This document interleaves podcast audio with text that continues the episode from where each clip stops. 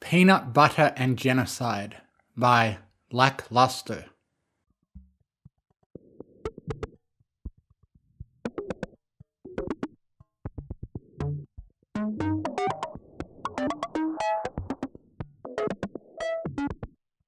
Apple Bloom woke up and the sun was melting. The pungent aroma of singed, sizzling flesh tickled her nostrils.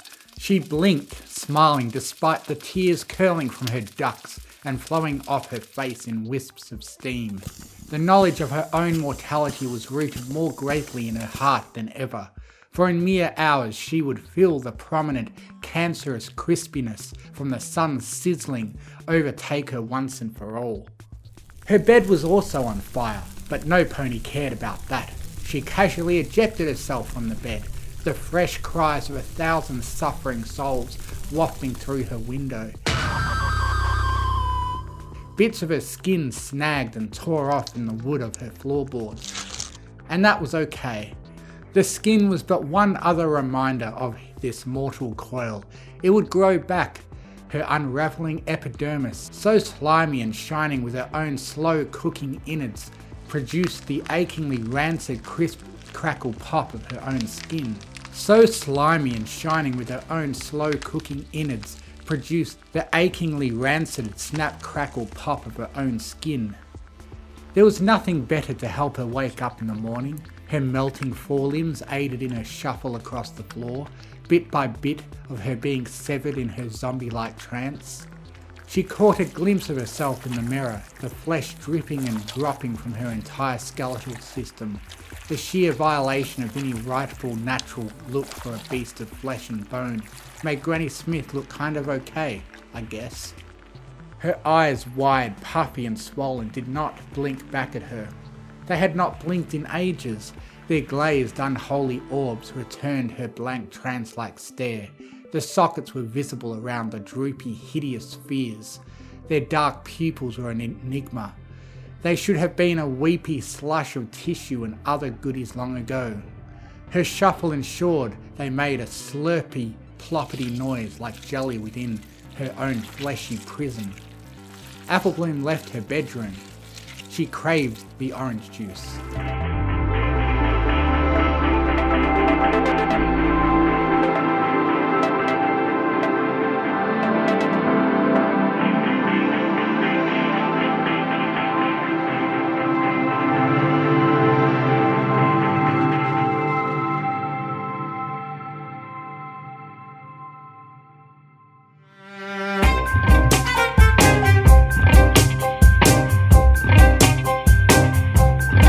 Apple Bloom entered the kitchen as a spectacle of decay.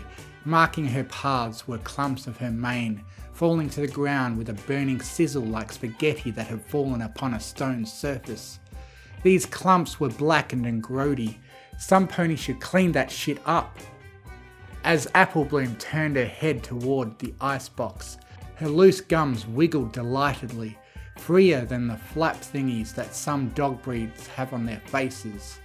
The near lifeless forms of her family had coalesced into a single form long ago. The joint flesh beast of Granny, Big Mac and Applejack quavered most blobbily.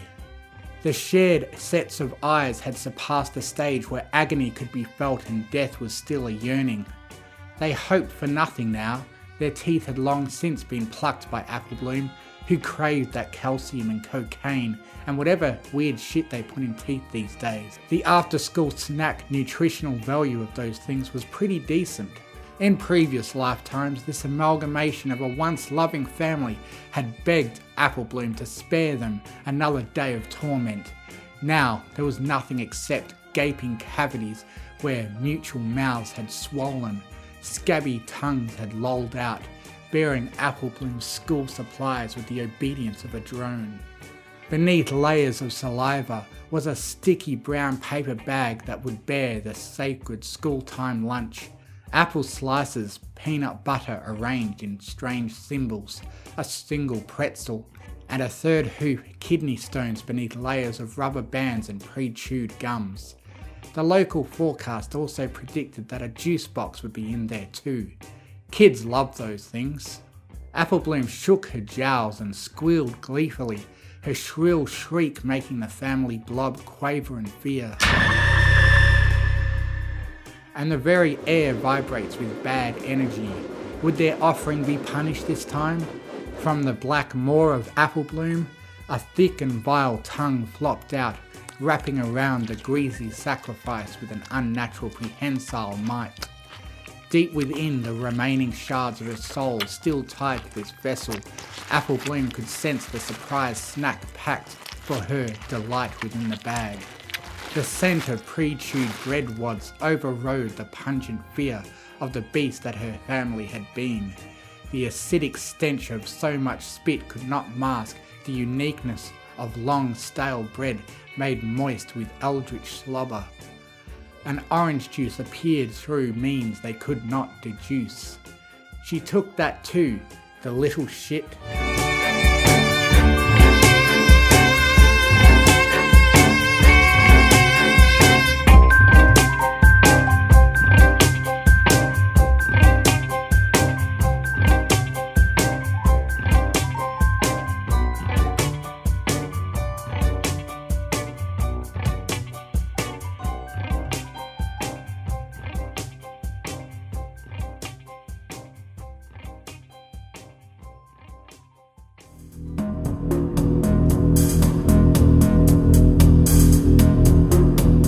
Apple Bloom trotted to school and only bones stuck out where her legs had been, but those would grow back. They always did. Beneath the thick, rancid slime, her blood had become those fragments ached worse than the world dying all around her. Even Apple Bloom's tongue, which dragged in the dust and flaming surface of the world behind her, had lessened torment. The schoolhouse awaited. Apple Bloom burst in with a howl, mouth unhinged and ready to swallow all that was left of the world and more. Her jowls were slack and a-flapping with the strongest emotion she had felt since this all began. They did not stop shaking long after she entered. Cheerilee was giving a math test. That means Apple Bloom was late. Oh no! She took her seat right next to Sweetie Belle, who waved, Scootaloo, who was smiling, Diamond Tiara, who was existing, and Featherweight, whose third eye was not quite open yet, but that's okay, he was trying. Apple Bloom could sit next to as many ponies as she wanted, at any time and at all hours. That was how seats worked in Ponyville's schoolhouse. This was the heart of where everything had collapsed. Things were going to be okay. Cheerilee rolled her eyes in the way she did when she knew that foals would be foals. She told Apple Bloom to remember not to be late again. But Apple Bloom never remembered. Things were going to be okay. They had to be. Apple Bloom could not close her mouth. Her tongue spilled over the desk like a carpet of deformed taste buds, their pus belching forth even as the dead-eyed Apple Bloom kept it wrapped tightly around the lunch bag. It was going to be hard to reach her pencil, but she tried anyway. Cheerilee sat at her desk, humming softly to herself. Sweetie Belle nibbled at the edge of her pencil. Scootaloo did Scootaloo things, and Silver Spoon was still a real pony that existed.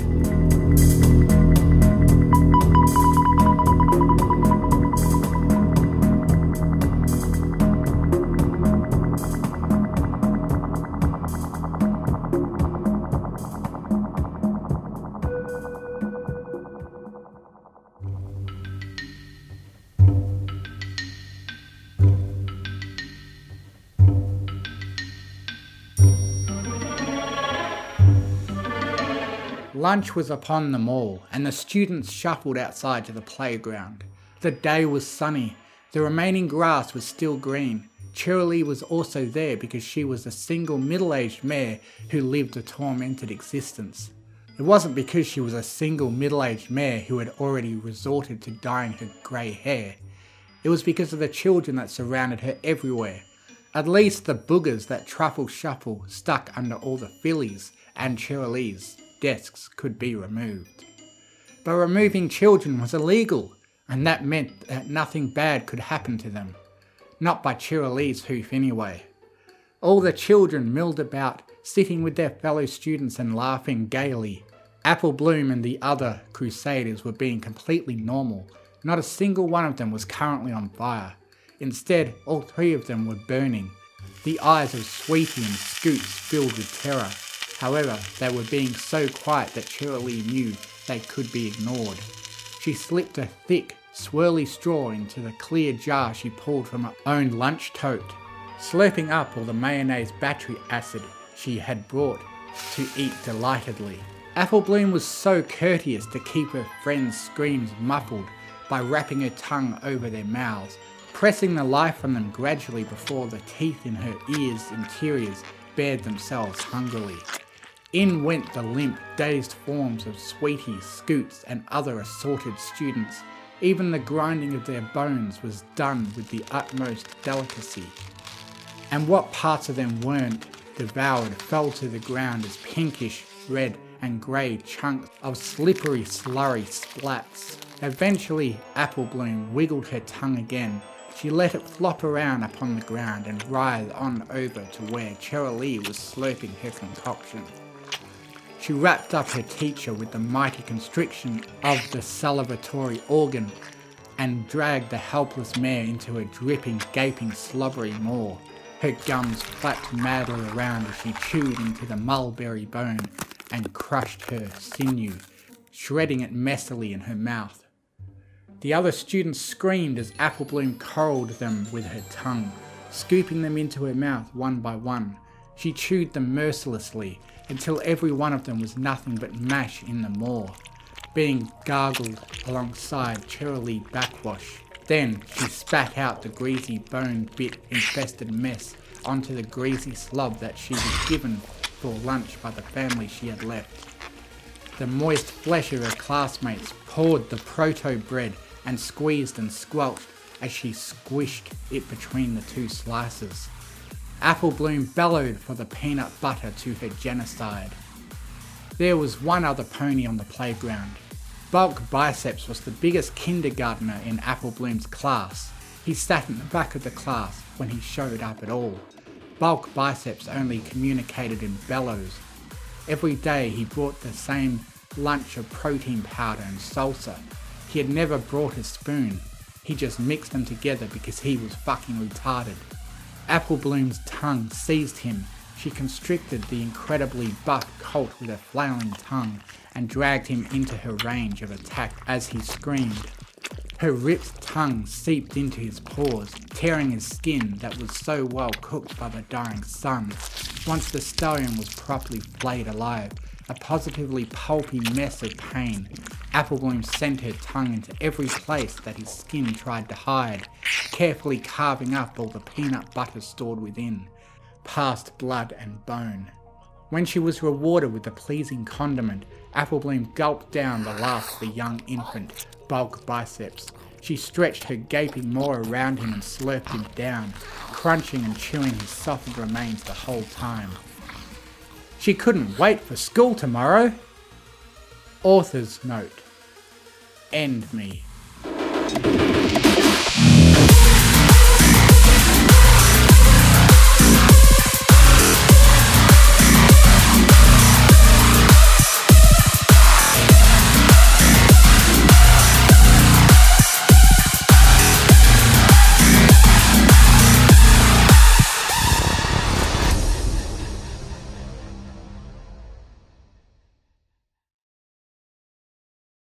Thank you for listening. If you enjoyed what you heard, please consider joining my Patreon, patreon.com/tmff, to get early access to audiobooks and to be able to request I do a reading of what you want, provided the author approves. Thank you to artlist.io for providing the massive music and sound effect library that I have to work with. And most of all, thank you to the bronies who write the amazing stories that inspire me to make these. Fluttershy and Izzy are your best ponies. I now have a Discord server where you can join in and chat with other fanfiction fans. If you enjoy what I do, you can donate to me on Ko-Fi, links in the description.